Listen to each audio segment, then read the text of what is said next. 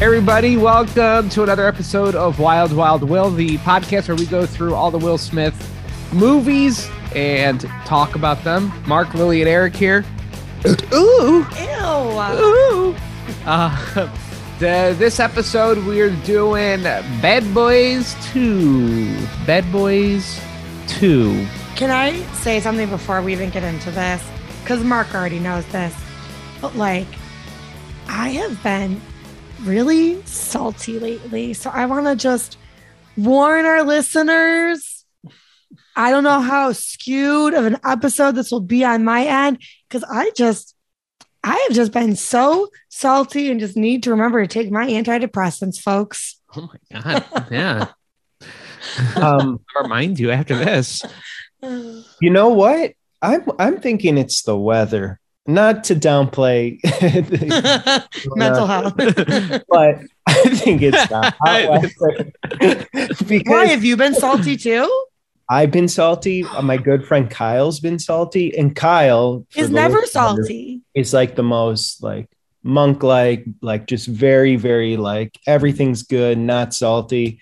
And we were How playing. zen Kyle is makes me salty sometimes. He's He's exactly zen. He's very very zen and like everything's good. And the other day he was just and he knew it. He kept saying he's like i'm in a bad mood. And he was just like very upset about everything. So maybe you guys are infected with something new that we don't know about. Oh, well, I would thank you, Eric, because I've felt like a psychopath lately where I'm just like, why am I so salty? Honestly, I can I can pinpoint where all my salt came from was when we all went out to dinner and then played tennis. I feel like I have been in just like a weird state of mind since then. But now that I think about it, it has been really hot since then. So maybe you're right. yeah our brains are cooking a little bit um, Bad Boys 2, the soundtrack. Oh, okay. intro performed by Martin Lawrence and Will Smith. That's Nice. 12 seconds long. We got Show Me Your Soul. That's Kravitz, P. Diddy, Pharrell, and Loon. Do you remember Loon? No, should I? Loon. No. Then there's La La La by Jay Z. Shake Your Tail Feather. That's Nelly, P. Diddy. Okay, shake Murphy. your tail feather was in this so fucking much. Girl, I'm a bad boy. That's Fat Joe, P. Diddy, and Dre. oh Keep dre yeah giving your love to me. That's Beyonce. Realist is a notorious B.I.G. and 50 Cent. Got flip side, gangsta shit, pretty girl bullshit. so let me ask a question because Didn't mean God up, sent you. All right, what? you're bringing up a good point right now is i started thinking i'm like bad boys the first one and this one doesn't have like a signature will smith song is that because it's an r-rated movie and he Hmm. couldn't necessarily make an r-rated The only reason I looked on this to, to at the soundtrack, because I know the soundtrack was a big deal. Yeah. Um, is because I was going to see if the Miami song was on this one. That But that's- that's- it's earlier. Yeah, it's already happened. Yeah. So it wasn't on this. Yeah. Um, here's the thing: I was piqued by the soundtrack because you have like the composer for the music, which was kind of a thing because there was like one composer and he laughed because Michael Bay is like, I just want you to come up with like just some like action beat music and not like make like a full blown score like for the first one. And so that guy left and a new one came in. But then I noticed in the credits it said additional music by Dr. Dre. So I think the soundtrack is fire because they brought in Dr. Dre. And like, I just don't think Dr. Dre's picking a big Willie song to go in this movie. So um, Roger Ebert gave it one star out of four Okay. And in he's his wrong. written review. he's absolutely wrong He's offended But, by uh, a scene involving involving a teenage boy and the use of the N word, oh, saying it was cruel, and they have lost touch with human nature. They think their audience will that they thought their audience would like the scene on their show with uh with Roeper, Ebert and Roeper at the movies. Um, they named Bad Boys 2 the worst film of 2003. Wow. We have I just love to hear a bunch of old white men uh, go, hey, hey, don't use that word. I actually do love hearing what those two old white men have to say about movies. And then Usually, James not about. Berardinelli of ReelViews says that this movie's catastrophic violation of every aspect of cinema that I, as a film crit- critic, hold dear. It's got Wow. some stinker Wow.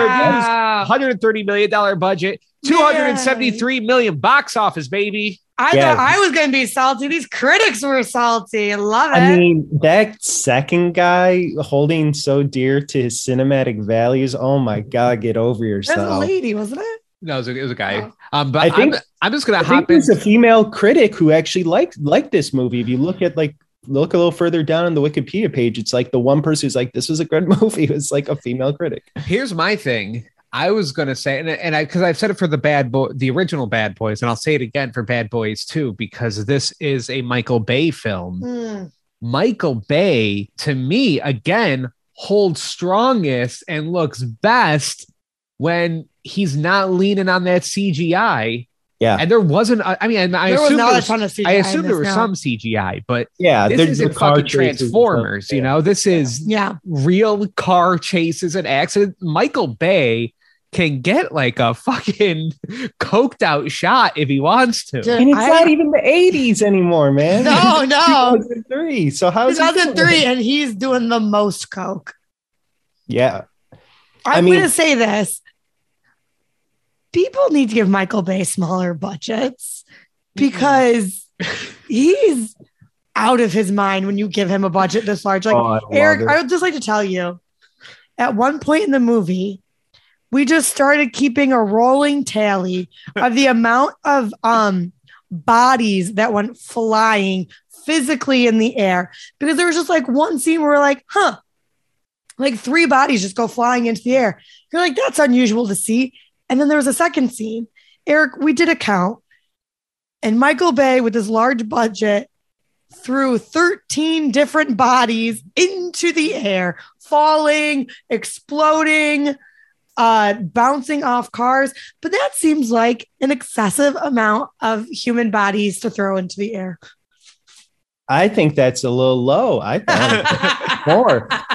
Here's what's crazy, and this is the craziest thing I'm going to say about this. This movie plays like like sluggish, like War and Peace compared to Michael Bay's like most recent output. Like you Mm. watch this and you're just kind of like, oh, the shots last, you know, 0.5 seconds. Like in his new output, it's like 0.1 second a shot. Well, like flat, like he's even more experimental, more insane, more energy now than this, which is crazy because you watch this movie and it's like the Tasmanian devil made the movie. like that's how insane this film is. Well, it is like jarring because, like, you know, we're watching a lot of Will Smith movies, but it is one of those things where, like, you fucking know a Michael Bay film immediately, whether you like Michael Bay or you don't like him.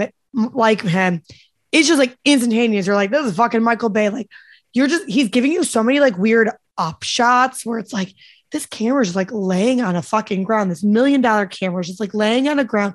He's doing so many just like odd fucking sometimes unnecessary shots throughout the whole movie and it's like so um like jumbling but like whether you like it or not like i at least have to hand it to him you fucking Yeah. know it's him and it's what 2022 and some of those shots still feel super inventive and they still feel very new because they're not shots that other people are fucking giving you or where like cinema is like caught on and they're like, oh, now we're all doing a shot like this. No, some of those shots are just like only he is Yeah. fucking doing them. I don't like like I obviously if somebody told me, "Hey, set up a a car chase scene," I would have no idea how to properly do that because I'm sure it's like a lot of just you have to keep the audience aware, like spatially, of where everything is. But like before one of the cars chase scenes, he- he was like establishing that there was like a van or something, or like we were going to a van, and it was just the most. I don't know. Like I feel like you could just t- show it, and instead it was like a pan across the road 45 degree angle, then across the van, and then around the van, and then Mhm. back like up in the sky Yeah. just to show where this Into a- fucking van was. Into a pile of ecstasy, close up, micro zoom into the letter E on a, pe- on a pill. and then you go through the E and you realize there's like a party happening in the ecstasy pill itself, and you're like, what the fuck? I mean, literally, he opens this movie with his camera half in the dark, murky water as all of a sudden, out of nowhere, like army men emerge oh, out of the water. SEALs. This is a fucking action comedy, and he is filming stuff like the most intense military propaganda I've ever seen. And it's like, that's like out the fucking gate kind of shots. Yeah, wild. and here's the thing: if you don't know Michael Bay and how he operates on set, he's not the cliche director who's like sitting in the chair behind the monitors, like just like you know, okay, let's do another take, let's do another take. This dude is straight up like wearing like Adidas sneakers, but somehow still wearing like five hundred dollar jeans and five hundred dollar shirt with like his like cap on, and he's running through the rubble. He's like jumping through explosions. He's got a megaphone where he's barking orders. And Mark, you know, because you've been on like smaller, like short films and sets, and when we film stuff, like it can take a while, even like on an amateur thing, to like set up a shot and do this. But you watch this movie, and it's like there's like a billion different shots. And filmmaking, when you have a crew and a cast and daylight and all these things, like any setup you do, let's get a wide shot of this van, let's get a close up on Martin Lawrence, let's do this. Like to film like a page out of a script will take like nine days. Like it's very intensive to shoot something. And I, it blows my mind watching Bad Boys 2, where you're like, there's so many setups, so many shots. And I feel like he's getting them all in a day because he just move, move, move, go, go, go, boom, boom, boom. Like it's it's mind-boggling how many setups are in this movie. Just think about how many different locations, bad guys on a tower, bad guys in the street, cops over here, someone in a window, a pill of ecstasy dropping in slow mo. It's just like this is all happening in the span of three seconds. And it's like to do all of those takes so much time. How the fuck did they film all of this? It like how how many days did they film on it? And I bet it would stun us. They'll be like, "Oh yeah, they shot in seven days," and you're like, "What? That doesn't make sense."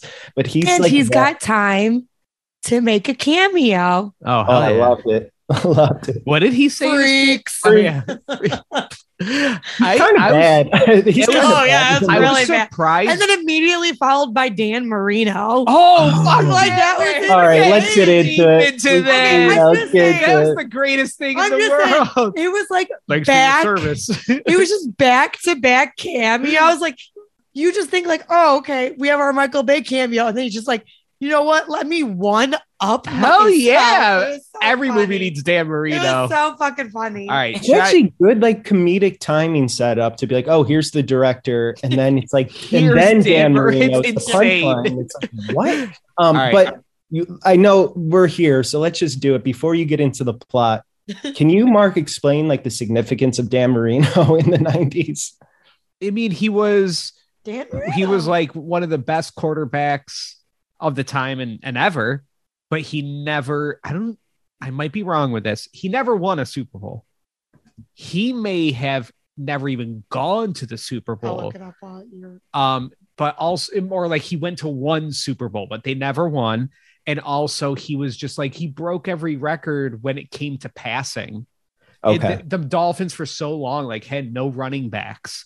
And he would just oh my He only had one trip to the Super and Bowl. they didn't win. And he to get to that in the championship game, he made 420 yard The dude worth of passes. they just they just rode his fucking arm to all these amazing seasons and he because I, I liked the dolphins and we especially know more in rochester because like they played the bills twice a year so there's always the rivalry of dan marino against jim kelly and shit like that he was like around when it was like the dolphins bills rivalry like that was When the would you say he retired? Like mid '90s?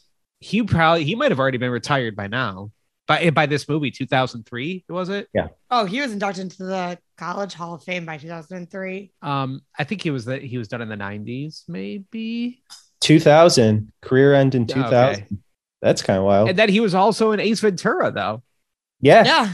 Kicking ass in that. Well, also this movie takes place in Miami. Yeah, yeah. So it's like Oh, you almost there's the gotta problem is there's, throw like- Dan Marino in there. There's some players that it's like they're kind of like cool players. Like if you put them in your like they have like swag or whatever. Dan Marino's a nerd ass. Like Yeah. he's just like Thank you, Thank you, officers. thank you, officers. Right. Please take a nice uh, trip in this car. Oh, yeah, It- take his car. good. It's They good take- though. It's fun. No, Oh, yeah, he, like, driving the car. Oh yeah, and yeah, yeah. Will Smith's just like, oh damn, Dan Marino should buy this car. I mean, not this one. I'm gonna fuck it up, but he should buy this car.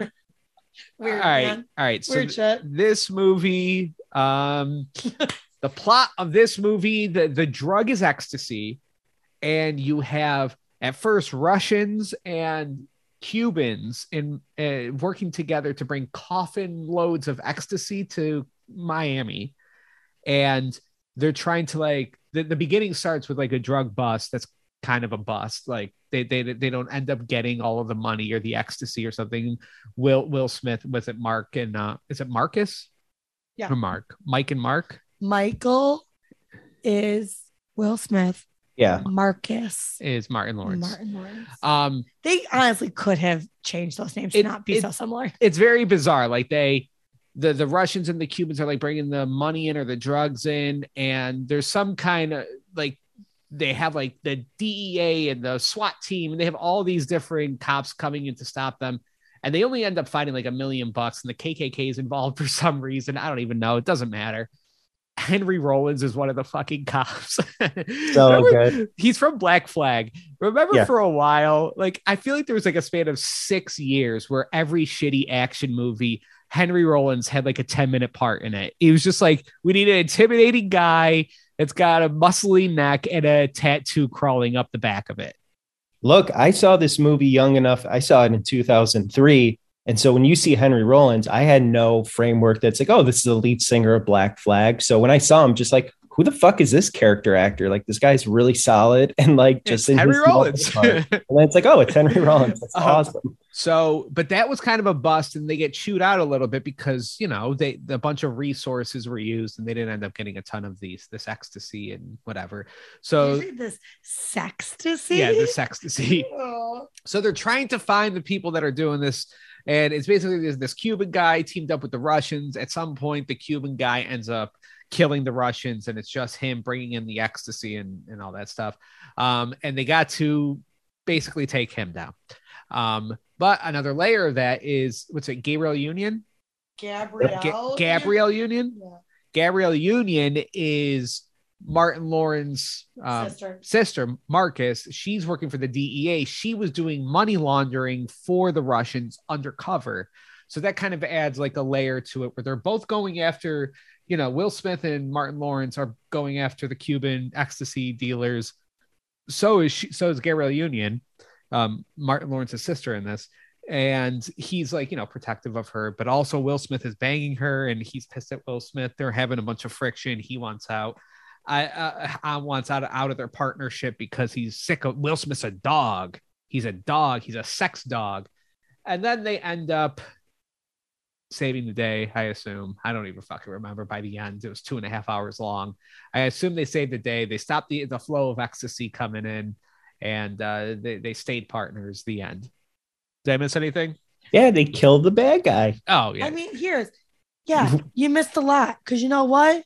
There is way too fucking much happening in this movie. Like, I know Eric's gonna get on some fucking weird soapbox and say that there wasn't, but there is too fucking much going on in this movie. There's way too many moving parts. And honestly, at the end of the day, most of it doesn't fucking matter. Like, this is like a hard movie to explain because it's just too much. Like, I don't really need to understand the intricate workings of like an ecstasy drug ring. You know what I mean? Just make it fucking general and give me the rest. But instead, they like really wanted to get down to like the nitty gritty of shit. And they're just sort of like half all over the place. And they didn't need to involve Russians and Cubans and the KKK, but they're like, there's not enough in here yet. And it's just, it's too fucking You know, much. all right, I'm gonna just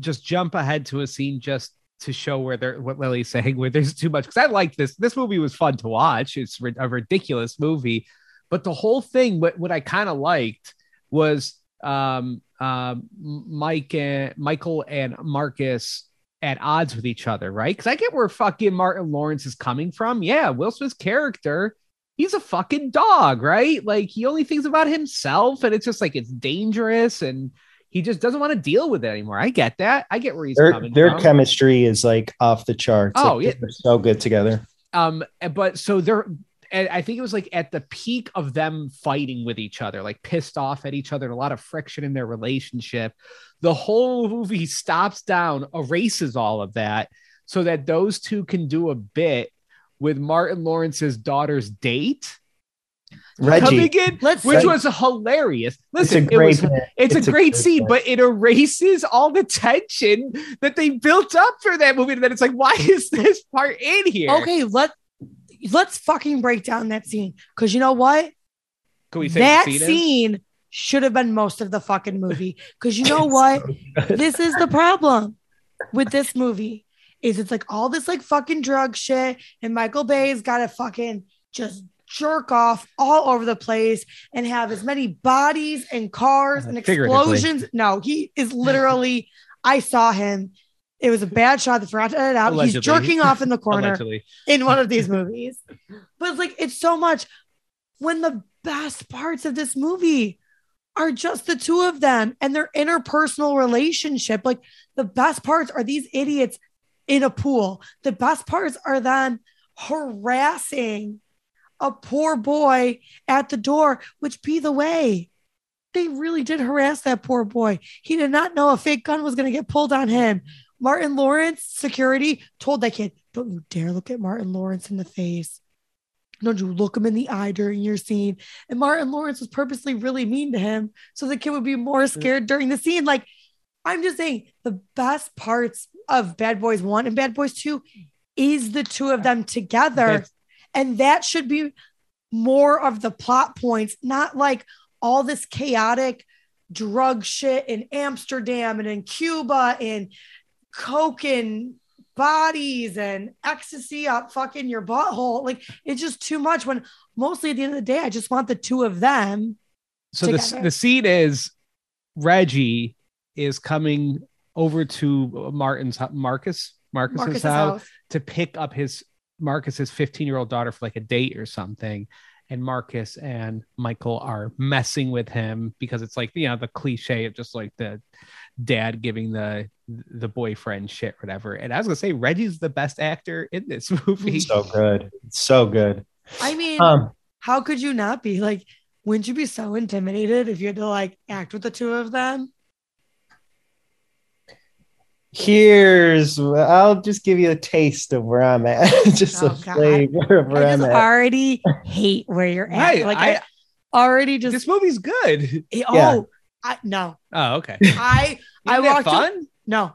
Oh, I walked away being like this movie was super long. yeah. I walked away. There are so many funny lines in this movie, like some really funny shit in this movie. And I feel like they got so lost in all of the bullshit. And I wish this had been more focused on their relationship and less focused on like searching out these drugs and shit. But Eric, where are you at? oh man here's the thing there is a lot of bad in this and the bad i think just comes from it being 2003 There's right A couple Things of bad just didn't- boys in it. yeah things that just don't age well right there's a lot of like gay panic in the movie there's a lot of like you uh, misogyny and just kind of like oh everyone's kind of getting filmed from like their butt up. Like it doesn't matter who you are. Um so there's stuff where you kind of go like okay yeah bit problematic not going to hold up in today's you know culture. But I know you were saying there's a lot going on and there's a bit of redundancy. At one point, I was having that thought, Lily. It was the second car chase of the film. And I'm like, oh my Second God. half hour long car chase. Yeah. I'm like, another fucking car chase. We just had like the car chase to end all car chases, which we'll talk about. But the first car chase is like, yeah, 30 minutes long. And it's the most like insane, epic thing, the most insane car chase I've ever seen. It, And then you're like, it seems like it's mostly, mostly like, like practical or like like stunts. It's like stunts. yeah. Yeah. Oh yeah, Which it's definitely wild. mostly practical. And then where they do use CGI is some of the shots where like the because okay, we'll talk a little bit about the first. The first car chase, like they're they're driving behind uh one of those trucks that has like a rig on the back that holds other cars and the bad guys are like letting those cars off onto the freeway to like stall them so there's some shots where like the seat the cars that you're like behind are CGI. So the camera can do those cool moves where it like avoids those cars, but it looks like you're about to go into one or whatever. But it's seamless. You can't tell it's CGI because everything else is also practical and everything looks really good. But anyway, so you have this epic, crazy car chase, and then they start doing a second car chase, and I'm like, oh fuck, they lost me. Like, don't do another car chase. But then in the second car chase, instead of the bad guys throwing cars at them, they start throwing dead bodies at them. and there's literally a shot of like a cadaver hits the pavement and Marcus and Mike run over it and like the head pops off. yeah, it's wild. fucking. And I'm like, I'm back in. This is awesome. it's a wild the fucking coolest thing I've ever seen in my life. So I was like, yes, You let's do go. have to give it to go. the car chase scenes. They are excessively memorable. And I would say, I know this goes against, and I mean, this has been shown, what I'm about to say, uh, like, it has been shown time and time again that pretty much violent video games and violent movies with a lot of guns and stuff, that's not what equals school shooters. I know that was kind of like the talking point in the 90s that it's Mhm. like the Matrix causes is causing school shooters. That's not the fucking case type of thing. But either way, I kind of like how nonchalantly they use their guns and how not a big deal is it it is because it almost takes the violence out of it. You know what I mean? Like their guns, they're almost using it like they're playing fucking tag. Like there's no weight to them using their guns. It's like, oh yeah, we're in a crowded, we're on Main Street, Miami. Just fucking unload 30 Yeah. clips into these people. And there's almost like a non-violence to how oh. ridiculous. I'm sorry. You didn't think that it was just like really like like wow, this is a fucking violent movie. When literally towards the beginning of the movie, Will Smith shoots his gun, slow-mo on that bullet, Bullet time. through a class, through a shoulder, and into Martin Lawrence's ass. No, it's through Martin Lawrence. I have it written down. Bullet Yeah. time through Martin Lawrence's ass as a gag, and then into a man's neck. A KKK member's neck. Yeah, Yeah, yeah, yeah.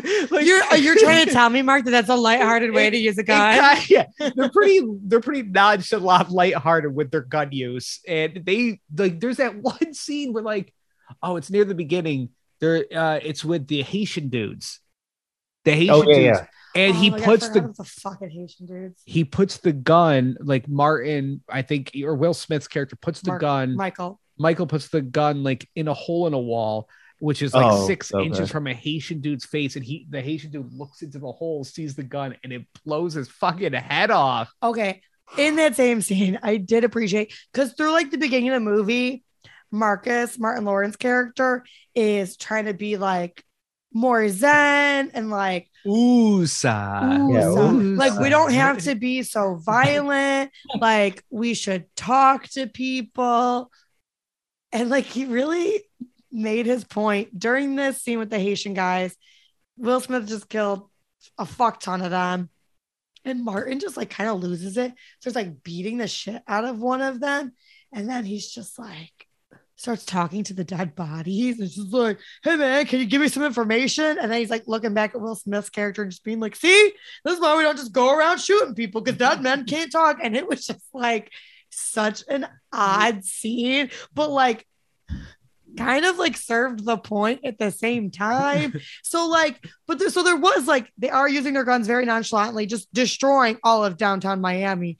But at the same time, they did have Martin Lawrence's character being like, Jesus Christ, can't we just like talk some shit out, man? Do, do you think like where do you think the Woosah thing came from? Because the whole thing was that they had seeds, and the, the thing is like uh, it's a therapy thing. You put seeds in your air, ears, and it's a pressure point to relax you when you're feeling stressed.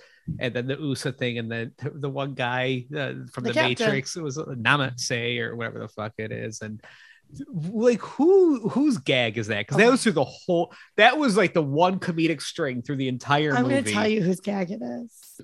who hates psychiatrists, And I'm going to say, and I'll put allegedly in front of it.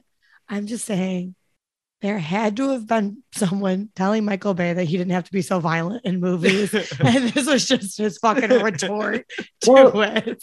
I, I want to talk about this a little bit because this, I know what I'm about to say is going to sound crazy.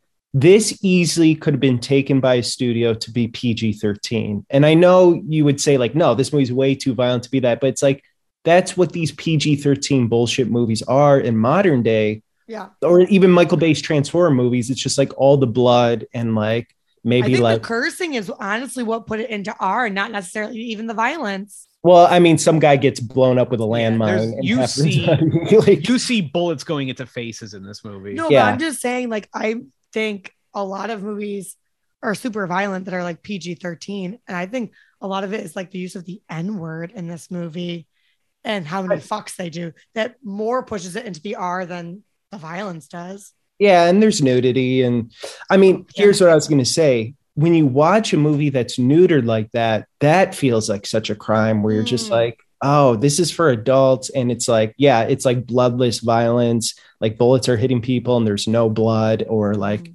they cut away before something happens and you just kind of feel like eh, this is kind of mundane so i do appreciate a high budget r-rated movie that's like holy shit they had like the same budget a superhero movie would have in fact they were competing with superhero movies i think it was like the hulk came out that year and they were competing against the Hulk and Matrix Reloaded.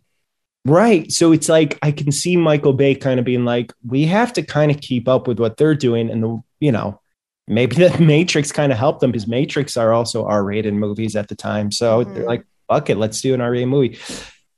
Here's the thing. I'm with Mark. I think this movie is super fun and I thoroughly enjoy watching it. Is it excessive? Yes. Is it too fucking long? Yes. But all those qualities, again, and we can go deeper down this rabbit hole as we continue to review the film. I think I think Michael Bay can be classified as like an auteur director because he has what Lily was describing earlier, such a distinct point of view. And whether you agree with that point of view or not, it's there and no one else can emulate him. When people try to emulate him, they fucking fail because they're not crazy enough to emulate him. and my second theory, which might be what do you call like a theory that's not good? A straw man theory. Sure. This is, Straw, this is straw just man what- argument.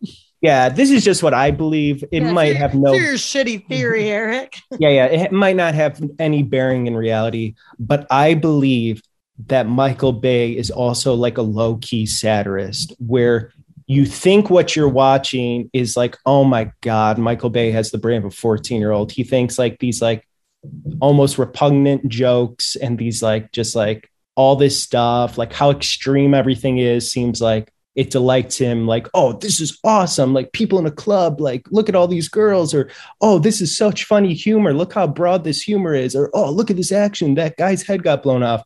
I think in a way he's kind of feeding back like america into itself being like no this is like how ridiculous we are almost like when a foreign person watches like uh, what they think America is. This is what he's feeding back to us. Like this is the extreme Mountain Dew version of America. I do like that theory on its surface. And you admitted that it's like a surface theory. And I would lean into that where it's just like he's like almost holding up like a mirror of just like, this is what you guys like. Yeah. It's not me that's sick, it's you that's sick. Except for the fact that little known thing about uh, Bad Boys 2. I don't know if either of you caught it, but Megan Fox is in this movie, who he would later go to cast in Transformers. Did either of you see her? Did not. Okay.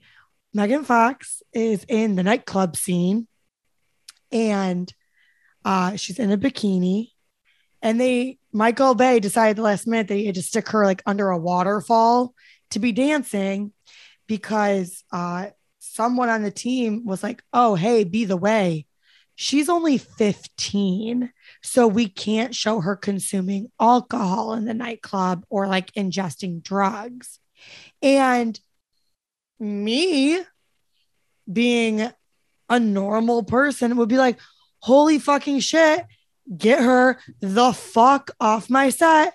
who hired a 15 year old? Wow. Also, me being a normal, not fucking weird pervert would be like, uh, holy shit, get the bikini off the 15 year old. No, instead, Michael Bay's like, yes, love it. Keep the 15 year old. Now let's also put her underwater. You just don't want to help young actresses. Lily. Yeah. That's so it's like, you know Drew Barrymore was drunk through all of ET, right? Uh, yeah, I do. I'm just saying, like, so I like wanna believe that he's showing some mirror, but like on some level, he's showing a mirror, but he's also got to be some kind of sick freak.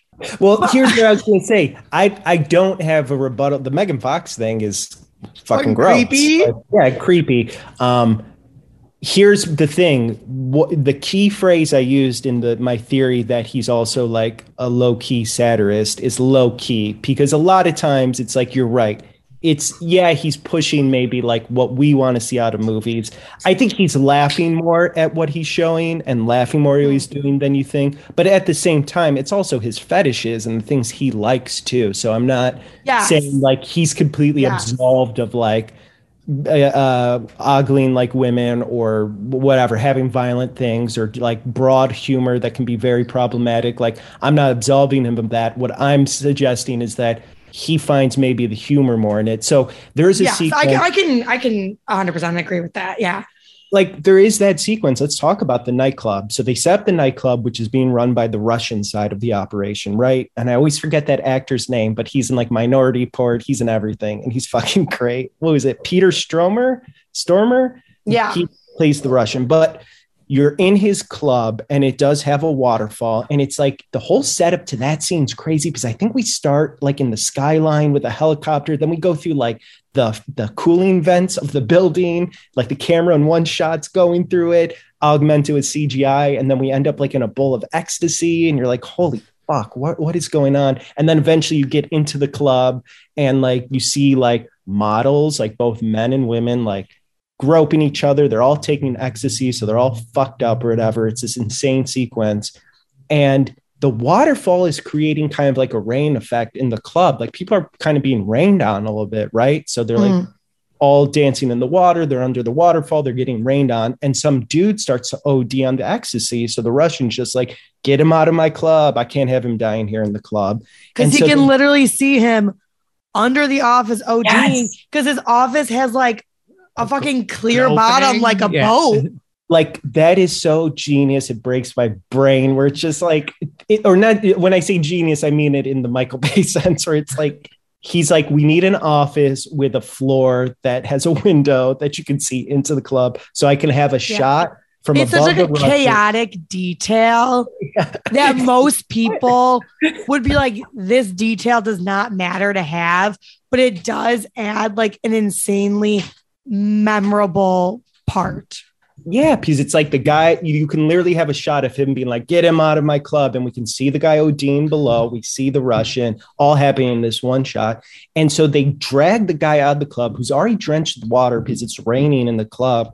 And they bring him outside in like a fake ambulance and they drop him off in an alley where it's raining outside. Mm. That's the level of insanity this movie's operating at, where it's just like, not only is it raining in the fucking club, it's raining outside, and we're getting rid of this body because he's fucking ODing on our shit. And I don't know, that's such a weird touch.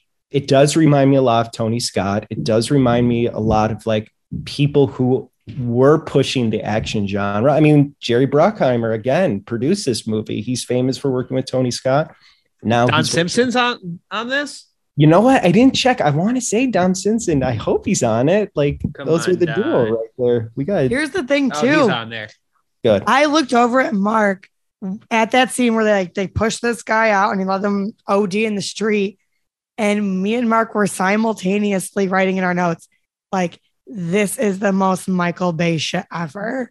I like Yeah. wrote, this is a fever dream. Like that, because that whole nightclub scene comes immediately after like a really oddly comic scene of our boys, our bad boys, taking on the KKK, where there's like a fucking burning crucifix going and they're shooting people in the ass. Oh, and they Will get out of Smith, the KKK outfits, they, the they bust out of the KKK Oh, it's so outfits. badass. Wilson that, you know, Marcus came ready to die. And Marcus is like, I fucking did not come to die. They're taking out all these KK people. There's like the slow mo bullets through asses.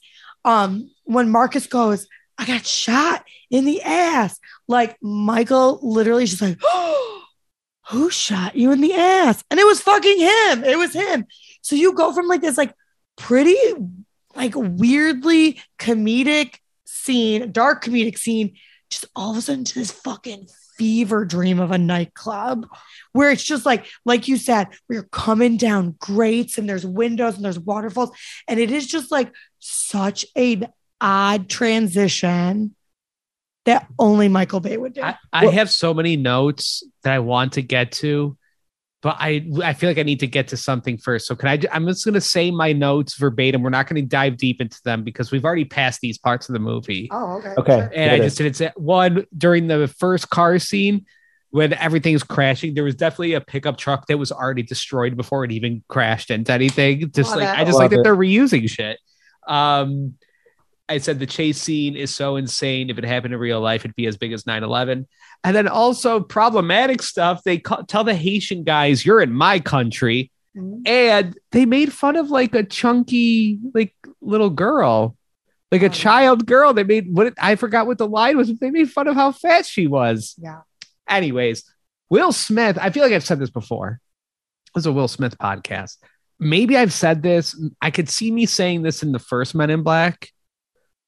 Um, but I feel like I really mean it now. Like physically, how Will Smith looks, Mhm. how he's acting. This is like full form Will Smith. Yes. He's Like, got he's so swagger. and he's jacked and he's Jacked confident and he's hilarious and he's badass. Like this is like the most maybe every movie he just gets more Will Smithy.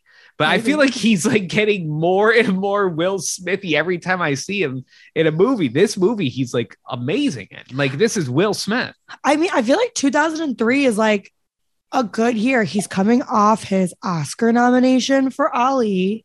He's jacked as shit.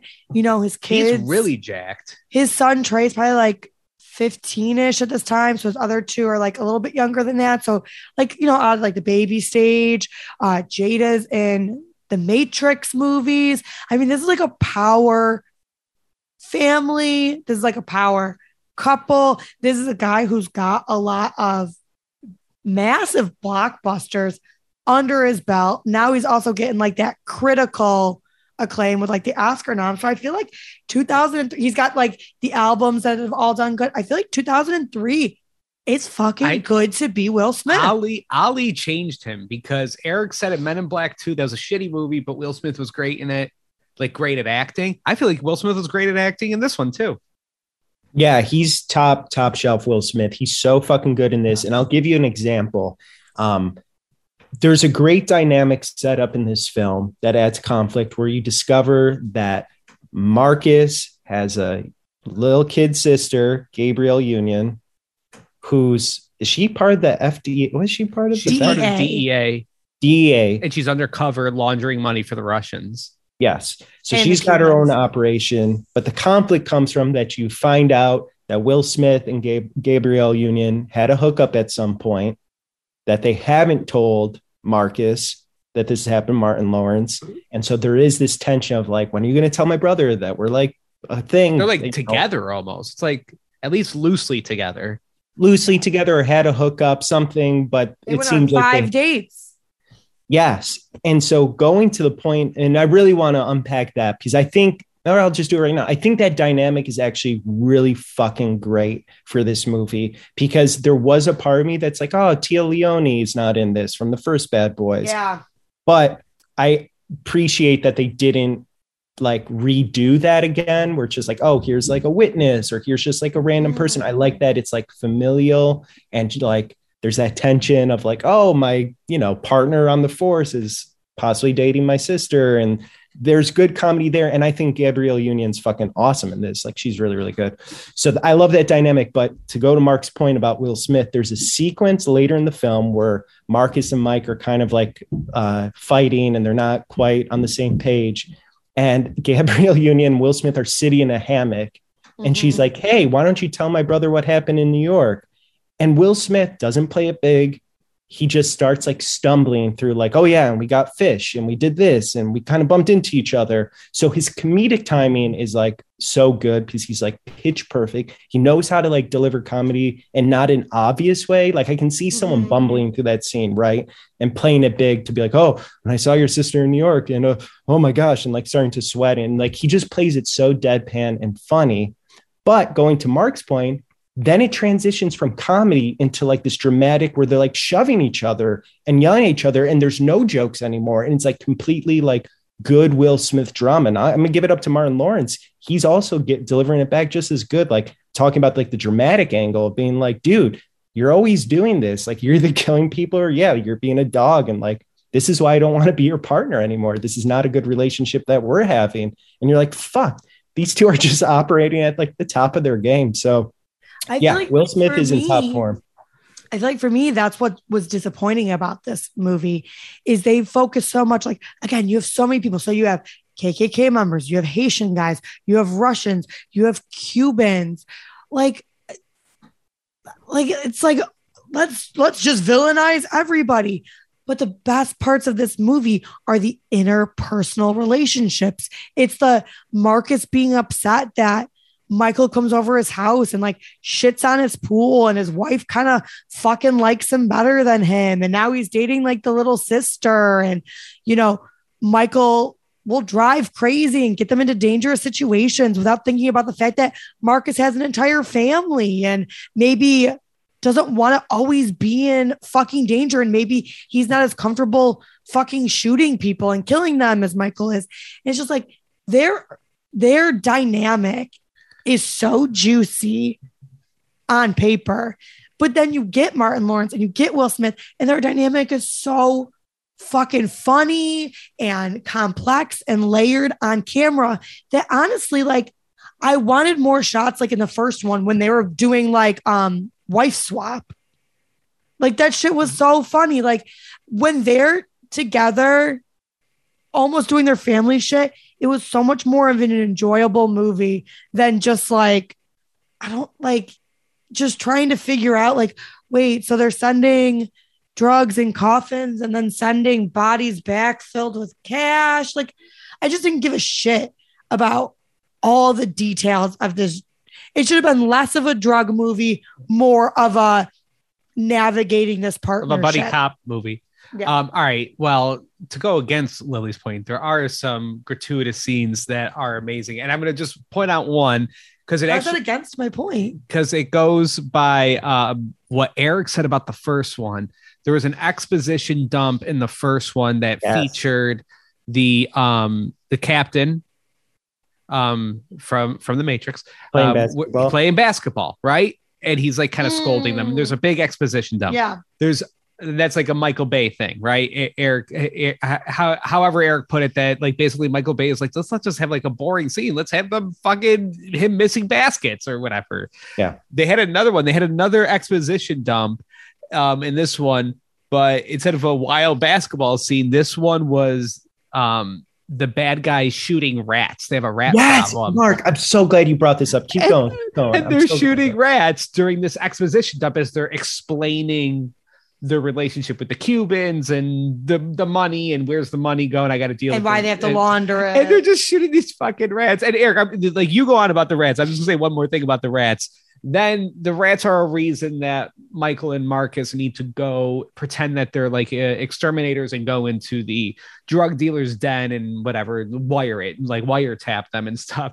But there's a scene where there's two rats oh having sex. God. Oh my And the- God. the line is, Oh. I think Martin Lawrence the line is, "Wow, look at them, they fuck just like us," and it's a rat doing like missionary style with another rat. It's the most amazing thing I've ever seen. so patently insane that these rats are fucking missionary style. And like one of them has kind of like a half smile on its It's the humans. Yeah, it's Rizzo the rat from the Muppets. It is the most insane shit. Holy and it's like you're shit. saying Michael Bay's holding up a mirror to us. No, he's got a weird fetish. Okay. No, that is the a weird rats. choice. It's so good, dude. That and those were puppets. Someone had to make those. That's so fucking good. And and hump them together. and hump them together and it worked it totally worked so no mark's 100% right and i literally have it on my notes i have a note that just says rats and exposition and because i recognize that because we've seen so many fucking movies where they do the exposition dump at a desk whether it's the bad guys or the good guys uh, captain america you need to get this and do this before thanos does this and it's at a fucking sterile desk or you know uh, take like another tarmac in the rain. They're Right. just talking to each other. Just talk each other or even bad guys in movies they'll like be like oh here's like the bad guy's desk and they're in a room and it's like man our money's we got money problem we need the x over here blah blah. And you're right michael bay just goes that's fucking boring because as an audience member i'm going that's boring i don't want to watch that especially because this is like a carefree movie. It sometimes can work for great effect to have like a quiet exposition scene. In this case michael bay's like no they should be in a room because the rats are like eating their fucking money. And so he's shooting at them. And then they start walking down a long hallway. And yeah, he starts explaining, like, you got to do this to do this, blah, blah, blah, blah, blah. But he keeps getting upset and flustered and starts shooting at rats that are like invading his home. And I'm like, brilliant. You took like the boring scene and just made it exciting enough to get to the next fucking thing. Let's move. Let's go. So I'm with you, Mark. And then you got that great scene of the rats fucking for no re- no reason. But you know, I, I feel like this is the problem now. Is like Michael Bay can take something boring, like that exposition scene, and he's just like, you know what, visually, let's do something so this is less boring. And it's like he should find writers who can fucking do that with a script too. Who'd be like, hey, let's take this fucking shit we don't need in the script and either get rid of it or make it a reason to have in the script. I just feel like I like I feel like that's like a problem sometimes. Like this movie is two and a half hours. It doesn't need to be. And it's like Michael Bay's doing the most. And it's like he needs a writer that's also doing the most. That, you know, like uh Men in Black, the first one. Bang for your buck. Every time they talked, it was moving the story along, not a lot of fat. There's so much fat on this movie. And it's like there needed to be a better writing team to knock the fucking fat off. Because if Michael Bay is sitting there as the director and able to fucking cram so much into one shot and do so much shit, let's fucking get the writing up to par too then. Let's need get rid of all the coherent shit that we don't need so that this thing is lean as fuck. We we need a better metaphor because I wouldn't call it fat. I would call it something else that's a lot of like like is this like a really long But isn't it fat where like Eric, is there a reasonable need to have the bad guys be both KKK members, a group of random ass water world Haitians, um, Russians, and Cubans? We couldn't narrow that It's- down to even two parties. I'm not. I I wouldn't cut. I get what you're saying because I was like daunting to be two and a half hours. Like when I was like the last half hour, I was just like, oh my god, we got another. I'm not even saying I call like action scenes. I'm just saying oh. like, couldn't the Haitian people just they could have also just been Cubans, like the underlings. You know what I mean? Like it's like just all these different I want to. sectors. I want to see them shoot a rainbow. You know what I mean? I want to see them shoot as many types of people as possible. but then they have to explain why all these different people are involved, and it's just fucking unnecessary. it's it's tough because I I you you're heard. I'm hearing you. I understand. But like like 'cause I was thinking like that very first car chase scene. Yeah. There's like a bouquet of fucking cars, just like what- we counted it. It is 22 cars and a boat sure. that's also There's a bouquet of cars that crash and it lasts forever Yeah. and it just keeps going. And it's like I I understand that that should be shorter, but then it's like it's it's not Michael Bay if it is shorter. Yes. So it's like you're it's a catch 22 because it's like it would be better if it's shorter, but then are you losing like the Michael Bayness of it if it isn't? And he's been successful. People like his shit, you know? But I think is so have that scene. Have have both of your car chase scenes. Cause you know what? That shit was memorable. So let's just cut down some of the other shit. Honestly, the Cubans could have been in control of everything. They could have I owned the see what nightclub. They could have been the Haitian guys. Like we just didn't need to involve so many different plot points that we then all needed to connect. Like we like I- it got I confusing where you have the Miami Police Department, but then you also have the DEA. But sometimes you weren't sure which ones were who in the van. And it's like, so just fucking cut down the fat and just have it all be one fucking department. Like you don't, you know what I mean? Like it's too simplify, just simplify. And then you can get rid of some like scenes you don't need, but then you can keep the long car chase scenes. You can keep the Michael Bay shit. I see what you're saying. You're not necessarily suggesting like the length of, is like the the fat of it. You're just suggesting there's just it needs to be streamlined more. You're suggesting Yeah. It's like that, the like, you're- script. you're trying to chase too many plot points here. This might be bad on me. So I'm not suggesting this is how you guys watch it. This might be bad on me. How I simplified in my head is like, who are the good guys in this case? The movie's telling us the good guys are Marcus and Mike. Everyone else just falls under bad guys. Like everyone else they're chasing, Ku Klux Klan, the Haitians, the Cubans, the Russians, whoever is trying to hurt our heroes. So I didn't get as bogged down being like, oh, how why are the Haitians a part of this? Yeah. How is the Ku Klux Klan involved with this? How is these people over here? It's just like they're all just things that are in the way of our main I, characters I their end goal. went into this movie fully knowing just the way my brain works and how these movies work that about 40 minutes in i wasn't really going to be knowing what the intricacies of what was happening just that Yeah. there was bad guys and there was good guys and drugs involved But I think that's my problem is like, so that's how people are watching these movies being like, it's bad guys, good guys. So it's like, why are the writers wasting their fucking time then? Don't make all these weird character choices and plot point ideas when you know at the end of the day, people are just like, it's these two against the world. But instead, they're like wasting their time and wasting my time by trying to craft these intricate, different bad guys. When, like you just said, at one point in the movie, you're just like, you know what? It's these two against everybody else. So to me, it's just like, so then stop fucking wasting my time. i don't know it's like he's like uh It's, just bad writing. it's like an eccentric eccentric room that you walk in it's got a buffalo head up and it's got some bizarre furniture and seven tvs and you're like michael simplify it he just loves it all so much But he doesn't take but you it know Yeah, what? it's kinda not on Michael Bay because I'm not even saying like he's not writing the script. This is like to me, this is all a script problem.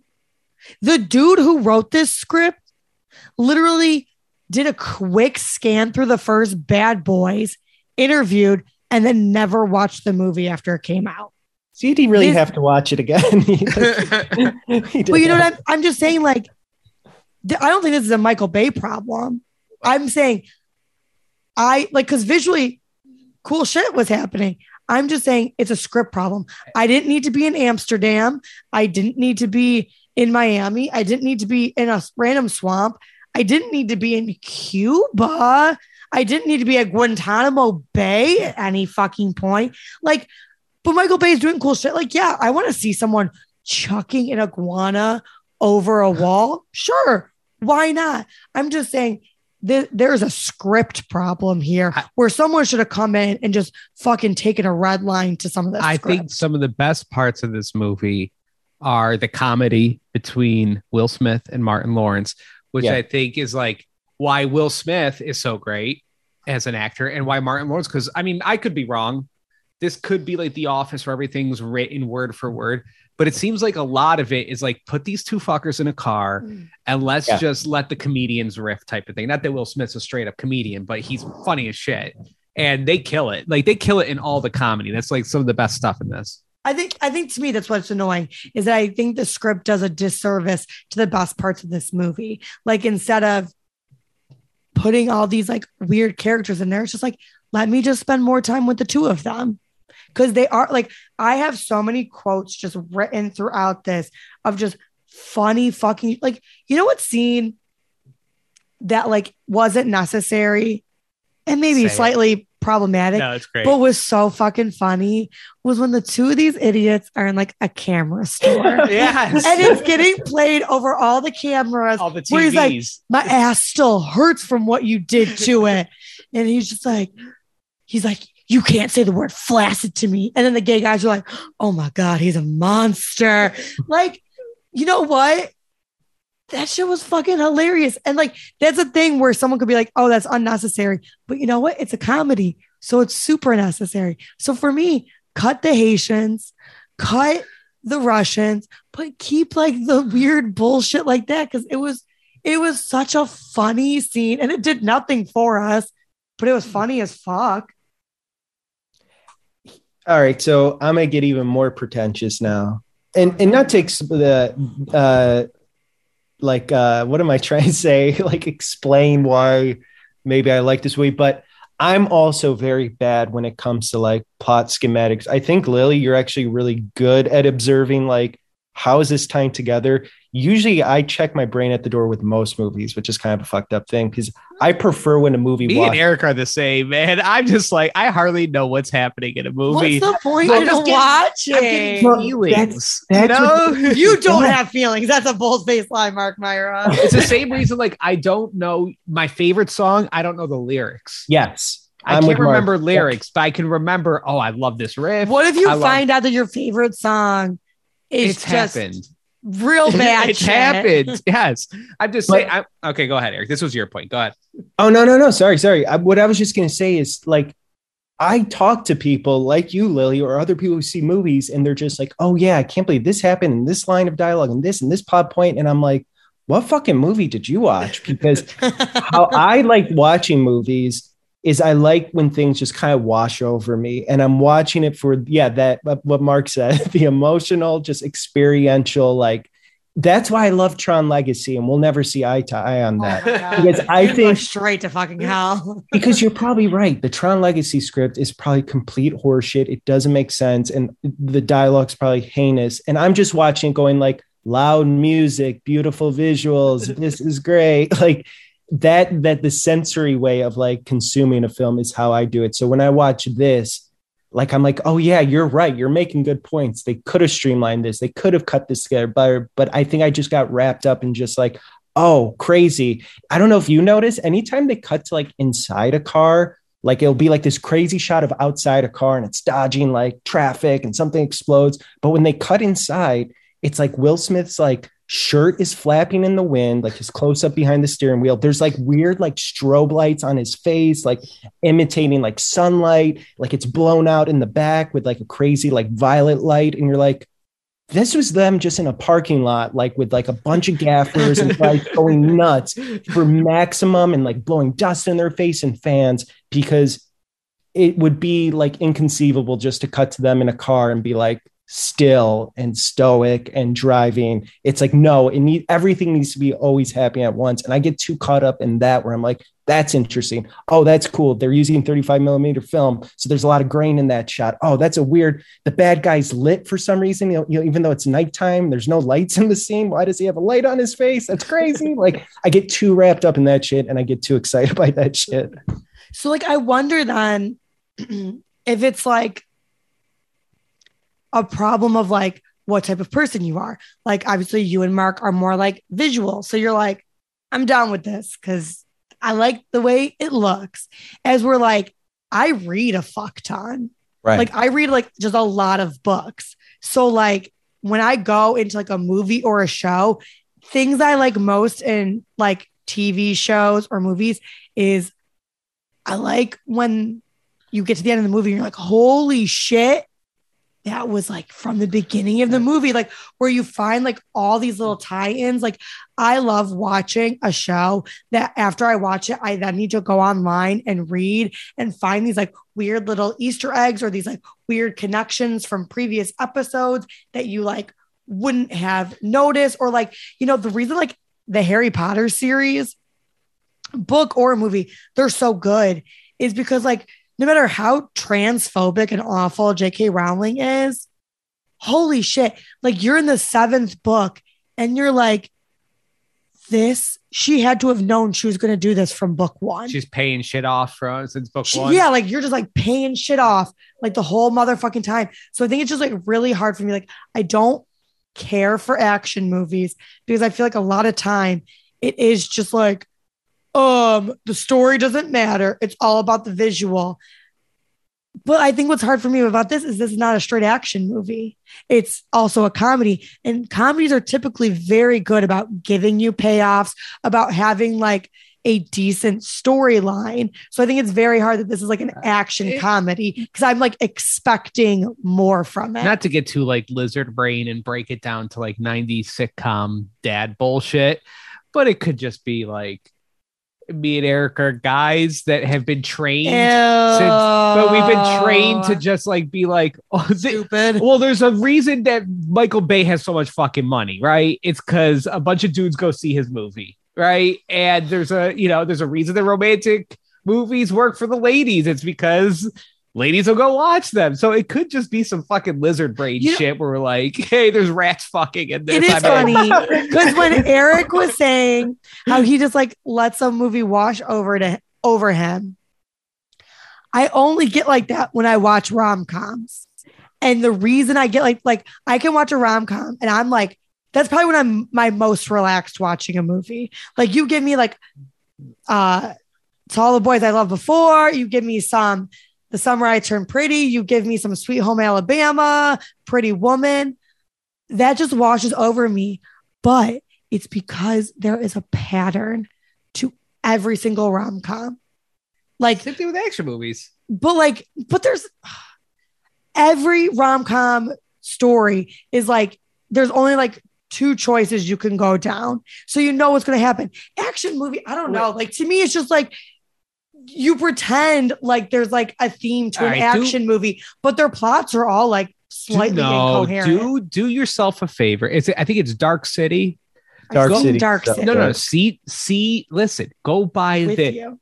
go buy the DVD, not Blu-ray, the DVD of Dark City We with own the DVD with the main actor and director talking about it because they go through Dark City is a really good movie, but essentially it's an action movie, even though it's a very slow action movie. And there's like a scene where like he's traveling on a boat slowly to go somewhere at the end.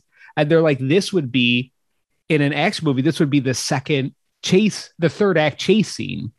But in Dark City, it's just a slow moving boat. And they break down in Dark City all the plot points of a traditional action movie and how Dark City hits every single one of those plot points. But what you just said to me, a car chase is not a plot point. well, That's a visual- It is. but, but I think that's the problem is that Or action. fine, fine. No, Plot listen. point was the wrong word then.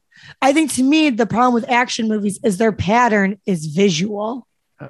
Their pattern is not story plot points. I think the way action movies are made, Eric, you can correct me, is not necessarily they all follow the same plot point pattern. They follow the same visual pattern. Yeah, and you know what? Here's the thing. You were talking about J.K. Rowling and how she paid things off in the first book. I have to give credit to Bad Boys II. They set up that Marcus can't get an erection ever since he got shot in the ass, and they pay it off at the end. Okay, that's true. Ecstasy and he gets an erection. But that was the I- comedy in it. they did not drop that fucking plot point, which is great. Um, here's the thing also as much as mark and i are being like we're lizard brain and we don't understand movies the deeper part of this too is that when you've seen a lot of action movies and they are all the same you appreciate the small quirks that this is making because you can sand off all the weird edges. Like the bad guy in this the main guy who i looked it up the actor's name is Jordi Mollà. He's from fucking barcelona and catalonia. He and he plays the main cuban bad guy. He is so fucking insane in this movie and how he's chewing the scenery and shooting rats. And like he has like his daughter it's his daughter right? Yeah. Like his daughter and his mother like the whole thing is bananas. And even how he dies is like he's bisected by a landmine. Like it is just to the nth degree. And you just kind of go like man i've seen the more stoic action movies where it's like the bad guy's just bad. It's the same way we talked about jack reacher. Remember how weird werner herzog was? And it's Yeah. just like he's eating his hand and fingers and his eyes all But crazy the thing, you could have just had him then. But I like the flavor in this. And Michael Bay's like, okay, in this case, we have this guy who likes to shoot rats and is like stressed all the time and doesn't know what's going on half the time. And he just wants like power and ecstasy and he's going to chew up the fucking scenery. And that's enough for me. Um, Maybe the problem is I just want Bad Boys to be a comedy yeah. and not an action comedy. Well, let's 'Cause see how to me- one is. All the best parts are comedy. Like, okay, so I like, I always said I like when there's like payoff or there's, you know, like the full circle moments. They give it to us, but all of them are in comedy moments. Because once again, we've got Marcus with dead bodies and it's him fucking vomiting again and then having to lay next to a bunch of big jiggly dead titties. Oh yeah, and that those- shit was so funny. And it's from the first one where he's with the dead body. He's like fucking dry heaving and he can't Mm-hmm. handle it. And it's just like, I think the problem is all my favorite parts of this movie All right. are the comedic stuff. well, how? All right, let's go around. How did you feel about Will Smith in this? Eric, we have like start. a few minutes. How do you feel All about right. Will Smith? I just want, I'm a, just quickly say one more thing. Yeah, stop I telling us we only have a few minutes, Mark. I also really, really appreciate how Michael Bay captures Marcus's family and that dynamic. Every time you're with the family and there's the son and the daughter, everything's so understated. I, obviously, they do big things like the family pool explodes and they go into the fucking ocean twice, like in this movie, which is like, why did they repeat that gag twice? They just loved breaking the pool so much and seeing them like go off the lawn into the ocean. But anytime they showed the family, the family was just like so down to earth and normal. Like even when she His the- wife's titties were so nice, though. Oh, and I love that she returned. I love that the- about this movie. yeah. But remember when she's getting the daughter ready for the Mhm. date, and it's just a quick shot. Mark is checking in on his family, and she's like helping her. Uh, the wife's helping the daughter, like put on makeup in the mirror, and it's not some like crazy scene where it's like, oh, what you're gonna wear that, or oh my god, you got uh, makeup called like you know I don't know something like so salacious, and the joke is like the makeup she's wearing. It's just like no, this is just a mother and daughter like getting ready for a date. They have very naturalistic dialogue. Marcus is just checking on them. And then the gag is obviously on the boyfriend. But I'm like, man, I love that the family's just kind of like, you're right. I gravitate toward those scenes too, Lily. I, like they're just a tight knit, like little scenes of like humanism and comedy that you kind of fall in love with. And yeah, I would watch a whole movie of them without the action in it, but that would just be a different movie, right? So I, I agree with your point. Those moments hit so well. Yeah, I think it's just like that's the problem. Like, I just want those mo- moments more because they were like, they were like the standout parts. All right, so let's just get into the Will Smith of it all. I have two, two issues, and they're like decently minor issues because I think Will Smith's great in this. I think he looks great. I feel like the confidence in like the last handful of movies is like astronomical. Like this is like prime. This is who you pay to go see. Yeah, this is who like- you pay. It's like, yeah, no wonder he's getting huge box office returns. Like, he's great. He's so funny in this. He's fantastic. Two things though. He has just terrible chemistry with Gabrielle Union, I think. Like when they kiss, I was just like, ew, like he looks like a bad fucking kisser. He definitely looks like he's holding back kissing her. And honestly, besides his own wife and Ali, he's got bad fucking chemistry with a lot of women in movies. And I find that to be Just like Tom Cruise. here's the thing though. Tom Cruise has bad chemistry with women, even the ones he's married with, and people are like, oh, he must be gay. I think Will Smith has worse chemistry with women in movies than Tom Cruise did, but no one accuses Will Smith of being gay. Instead, they're like, oh, Jada must be a huge fucking bitch. Because there's been a lot of rumors that's always swirled that like she doesn't like him doing love scenes and he doesn't like doing them.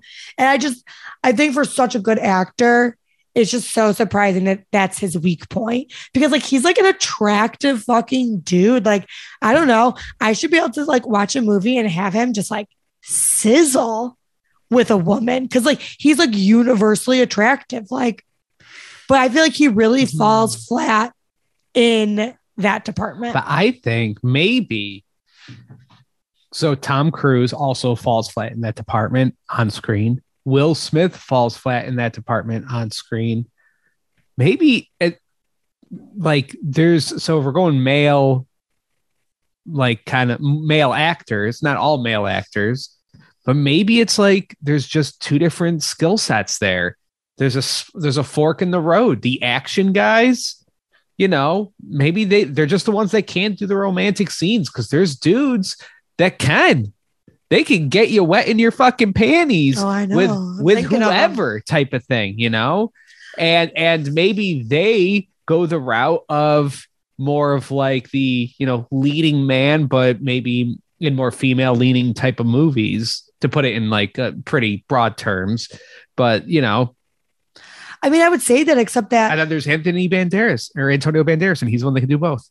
but like also, but Tom Cruise and Will Smith, they're not just making action stars. Like they're they're like good character actors, except that they just don't know how to act like the person they're kissing they want to be kissing.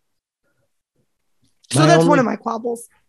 I'll weigh in on this very quickly. Again, I know you started this saying you were salty, uh, Lily. I might be a little too sugary because I, I actually enjoyed their chemistry. I thought it was completely fine.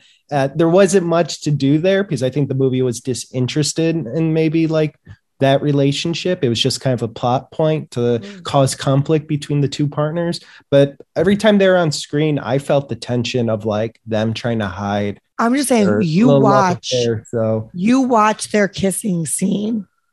I thought it was a good kiss. No, you rewatch it. I might And, be like, a bad kisser. so I don't Maybe know. I just want you to rewatch it and just look at their kiss. It just does not look All like a right, good best kiss. kissing scene in a movie. I'll start. Okay. Casper. Um, okay, yo, you nailed it. Best kissing scene in the movie. As when he turns into a real boy. I'll tell you right now, that is the first time ever that I got like that weird feeling in my tummy. Baby, it was like the first time I got like a little wet. But when fucking Christina Ricci kisses Devon Sawa, like, and here's the thing. I sound like a pervert. I know there's a bunch of fucking ladies listening, three of you, I'm sure. And they're like, yep, they know exactly what I'm talking about. This is a universal movie thing where it was like a weird awakening for so many women. Hmm. How, how did Casper die again? He died because he went sledding too long, and his dad called him in, and he just wanted to keep sledding. It was cold. It was cold. Jeez, that's think he had fucking polio. morbid, dude. He got hypothermia or something. What's Now- morbid is Casper gets to be like a cute. Well, I don't. know. That's kind of morbid to be a cute little boy, but like, so Stinko, Fatso, or Stinky, His uncle stretch. Fatso, and Stretch were all real humans at some point. Yeah. Yeah, but who's Stretch? Like, how's that a real human? How's Fatso a real human? Poor Stinky or Stinko, whatever. I look, feel like I can think of real as- humans that are Yeah. just as disgusting as them. So yeah. But oh, you're saying their personalities because Casper doesn't look like a real human until he becomes. Oh, I'm not talking about looks, but like you could be like, oh yeah, that was a boy. That was a, you know, uh, Right, their personalities. Yeah. Are little, uh, did they ever say how they died? I think they were old mobsters. I don't know. yeah, Casper. That's a good should film. fucking watch that. It's good. We gotta Christina watch Ricci, Devon Sawa. Whew, he was a vibe at the time. Um, But but now Lily, you, and then, you, have, you have a second qualm. here's my second qualm. And I don't, you know, I'll I'll start off with like I don't even know that this is a bad thing. Oh fuck! Sorry, I was getting a Charlie horse. Um, What's happening? I'm freaking. Got rats in your house. No, Uh-huh. here's the problem with how Lily podcasts. She's in a bed like a hospital invalid. Like she's like laid out in bed. So yeah, you're good. Your legs are gonna seize up on you a little bit. Fuck off. Alright. Okay, I'll say this about Will Smith, and I think, I think it's probably a bad thing for him, good thing for like directors and why he might get cast a lot.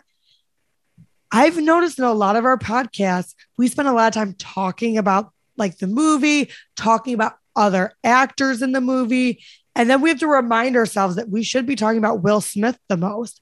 I think Will Smith sometimes does such a good job in movies that he isn't necessarily always the highlight. Like, I mean, he's always fantastic in his movies, always funny. He's charming. He's doing a great job. But I think sometimes, like, you know, like when you just like always expect something to be good, you're like, yeah, that guy's always going to be good. So then you like notice the other performers. Maybe you're noticing like the styles of the director more. Like, do you know what I'm saying? Like, I feel like he's not always the first thing on the forefront of my mind when we start to talk about his movies. Will Smith is a little comedically and maybe in acting might have a little bit of the Kenan Thompson in him of, Saturday Night Live. Where like Tom Cruise, I can go through all the Tom Cruise movies and pretty much forget about everybody else that was in that movie with Tom Cruise. Like I'll Mhm. just watch Tom Cruise and it's Tom Cruise. I think like Kenan's on SNL and every scene he's in, he elevates everybody yeah. and maybe Will Smith is generous enough to and good enough to be able to elevate everybody.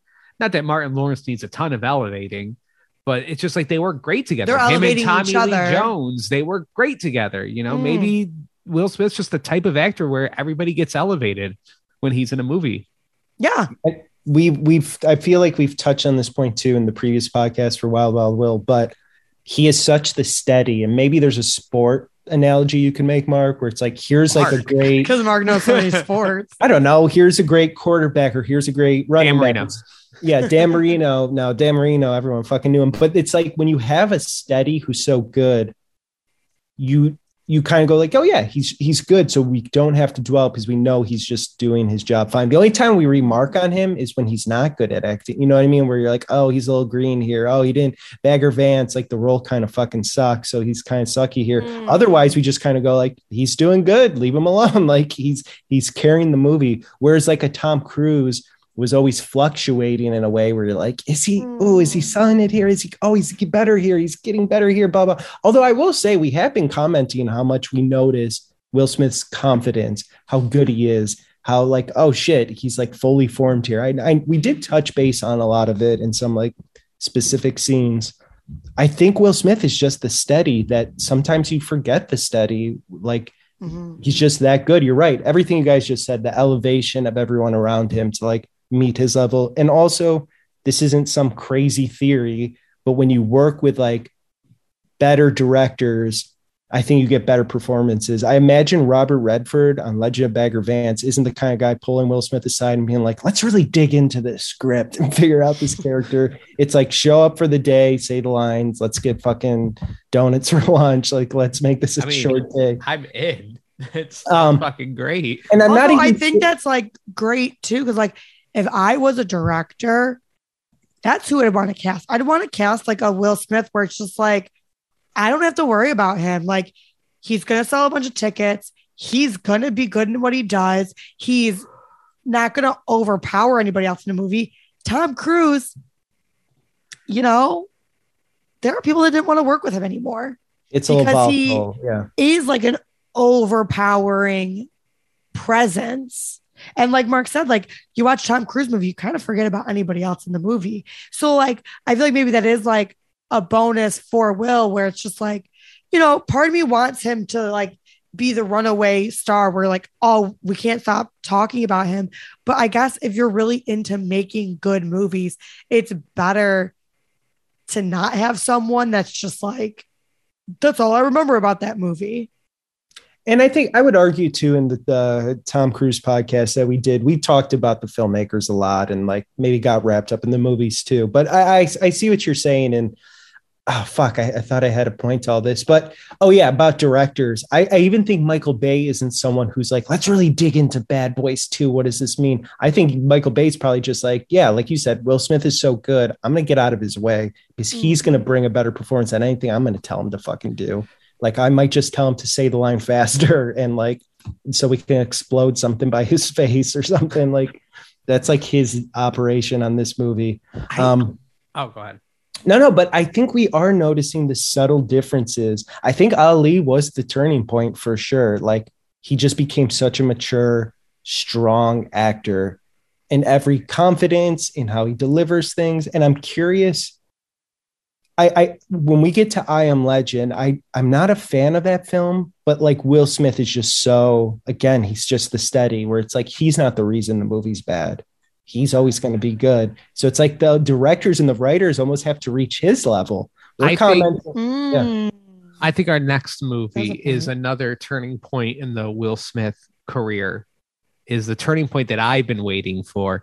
I just want to point out though, before we get to what the next movie is, uh, Will Smith has two things before that that we're not going to watch. Mm, what? One is a he's executive producer on Ride or Die, What the fuck is that? which is also um, called Hustle and Heat. It doesn't have a budget connected to it. I don't even know if it went to theaters. Doesn't have a box office, but the cast is just like it's all black people. Oh, good for him. It's all black people, and he's he. I've seen other things he's executive produced where he's done like he's executive produced things where like it was just like a bunch of up and coming um uh, like minority uh comics and stuff Mm.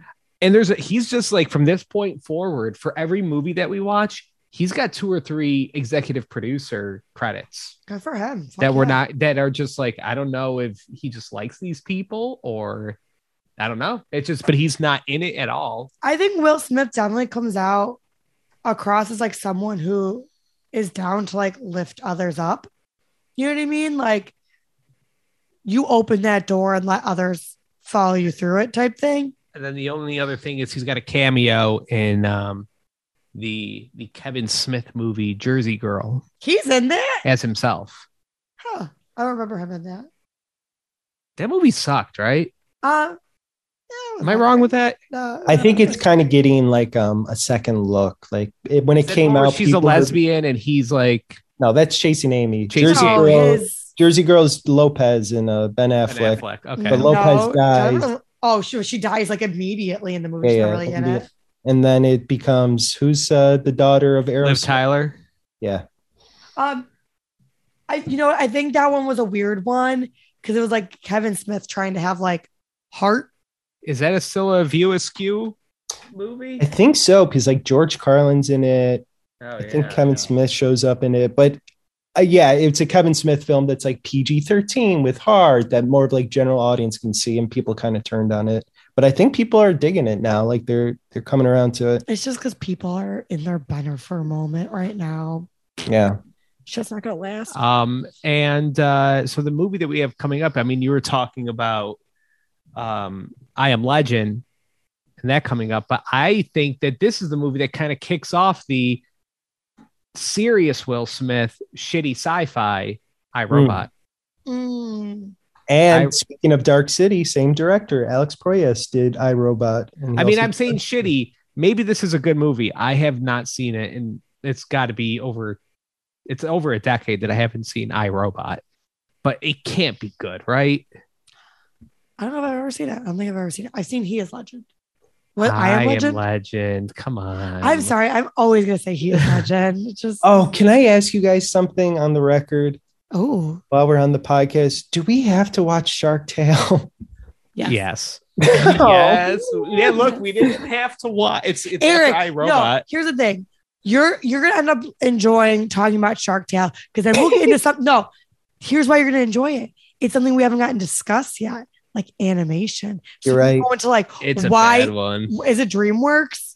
Yeah, it's, It's the not people who made Disney. Shrek. It's We the can same go into, like, that made Shrek. Why DreamWorks sucks and like why this doesn't work in a cartoon form. It'll end up being interesting. No. Look, DreamWorks did uh, King of Egypt, right? What's that movie called? Is it Kings of Egypt? It's one of the only good things they've made. And all the Spielberg movies. Because Prince of Egypt. Prince of Egypt. Princes of Egypt, not King of Egypt, Princes of Egypt. Um, yeah, Shark Tale. Okay, okay, I'll, I'll watch. it. I saw that movie in theaters. I don't Ew, why? I don't know. I'm trying to remember why I was in a movie theater. I am very curious because I knew I know we get to a point in the Will Smith where he has like a fall from grace. And I'm wondering if when we get there, it'll make me come back to these movies and be like, no, he was a standout in them. You know what I mean? Yeah. Well, here's Tom had some Tom had some stinkers in between. for sure, for sure. Like I, I think it's hard because like Will Smith's just having banger after banger. yes, and I don't. I want to say something, then I want you two to forget it from your brain. Oh, But this is a fun thing to do with Will Smith because he has a movie later in his career called Gemini Man, Mm. where he's literally an older version of himself playing against a younger version of himself. And it's kind of a fun way, I think, now that we're watching all of his films, Mm. to now look at this movie because he plays both parts and the younger versions like CGI or whatever. Um, it's going to be interesting to see how it now computes in our brain now that we've watched his entire filmography. So I'm looking forward to that. This this is why I want to watch Shark Tale. It was nominated for the Oscar. What?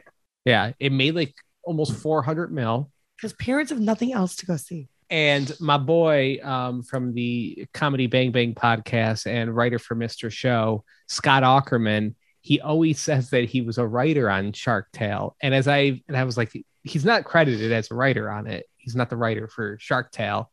And what I think it is is um, he either did punch ups on it or he wrote a Shark Tale script and it was just one that they threw out. Oh, So I want to get deeper into Scott Aukerman writing on this thing. Mm.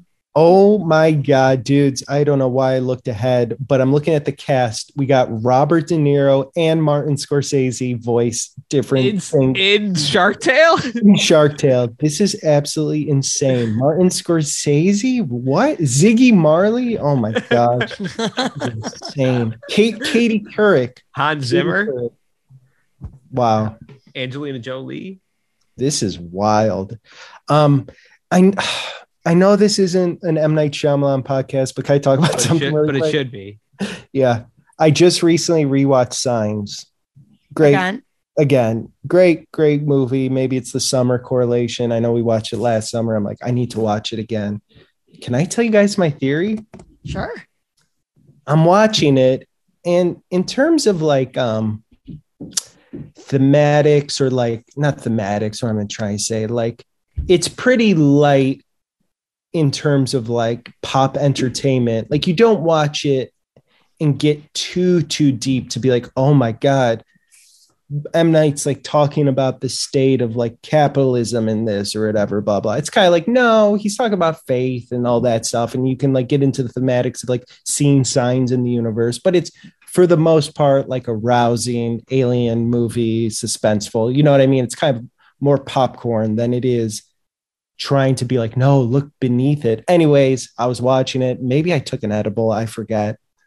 But I'm like, Mel Gibson's performance is so fucking bizarre because he's so stoic because he had this tragedy in his life. He lost his wife. He doesn't know how to take care of his kids.